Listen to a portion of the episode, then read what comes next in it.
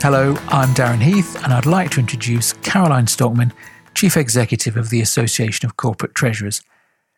Here for the next of our Strategic Insights series of podcasts, Caroline is going to set out how we can develop our own personal communication strategies and why it's a good idea to do so.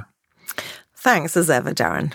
Today's subject is one of my favourites in that over the 15 years or so I've been talking about how finance people can market or sell themselves and their ideas better, and at the outset coming up with the idea of building one's own personal communication strategy. I've only had one person in all that time, out of thousands of people, show their hand when I've asked if anyone has ever done this. It's quite remarkable. In our work lives, we'll prepare, plan, set milestones, execute, monitor, and evaluate any of the major tasks or projects we're assigned. We know that's what's expected, that it works, and we adopt a project based approach to most things. But not to our behaviours and skills, such as communications and relationship building.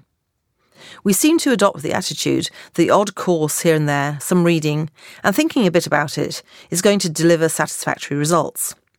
Or maybe we don't even believe we can develop in these areas. You're either a natural or not. As I keep saying, you practice something, you get better at it, and it becomes natural to you. That's what happens. So, why are we not taking these fundamental skills, which we can all do better at, seriously? Perhaps some of it's about precedents and role models, and also what we're rewarded for.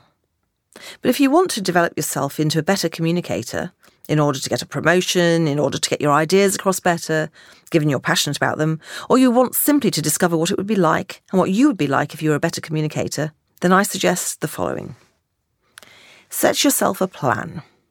This would start with your communications objective and work through to the steps you need to take to achieve that objective. It could be as simple as to deliver an effective public presentation in six months' time, or it could be broader, such as becoming a better communicator in work and or at home, and ensuring that your voice is being heard. A great tool to use called RIVAS, R-I-V-A-S, results, intention, visualization, actions and support, which I discuss in a later podcast, can help you in this, and I'll talk you through that next time. Some of the elements within the plan could be to 1.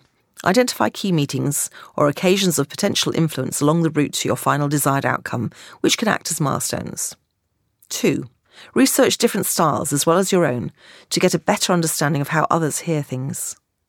I cover a lot of this in other podcasts, whether it's the ladder of inference, learning preferences, personality types, etc. 3. Get trusted feedback arranged. A word of warning here, though. Listen to feedback and take perceptions on board without overdoing it. Not everything others think about you is necessarily right or the general perception. Some feedback is just not helpful. And sometimes, unfortunately, people are either not in a position to help or actively don't want to. 4. Try out different approaches in a safe environment while still being yourself. I've previously referenced Herminia Ibarra's book on acting like a leader. And we do need to try things out if we're to develop. But we can plan to do this in a low risk situation, initially at least. 5. Take time to think about your audience and how they like to receive information, tying back to the research that you've already done. 6. Work on your presentation skills. Getting a coach who's skilled in training people in this, or going on a reputable course, is well worth the investment. And videoing is a great way to see yourself as others do, though admittedly perhaps a little more critically. I remember once way back having some training where we were all videoed, and I was amazed to see myself rubbing my nose at regular intervals. A nervous tic I was definitely not aware of, and although highly embarrassing for me to see, did the trick and stopped that one in its tracks. And it's important, as with any plan, to set realistic timelines and to ask for support along the way.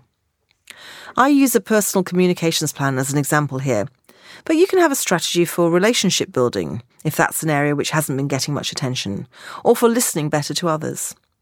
Anything you like, really. But it's my conviction at this stage in my life that if we want to go beyond the technocrat, and assuming we all have sufficient expertise for our professional roles, then effective communication and relationship building skills are the key competencies that everyone needs to be successful and to reach a leadership position in their career and elsewhere. and it won't happen for most of us without a plan and related actions. Thanks once again, Caroline. And to help us put that plan into action, next week you're going to talk about one of your favourite tools to help achieve a particular result, which is your specialism within coaching, I understand. So until then, goodbye from us, and thank you for listening.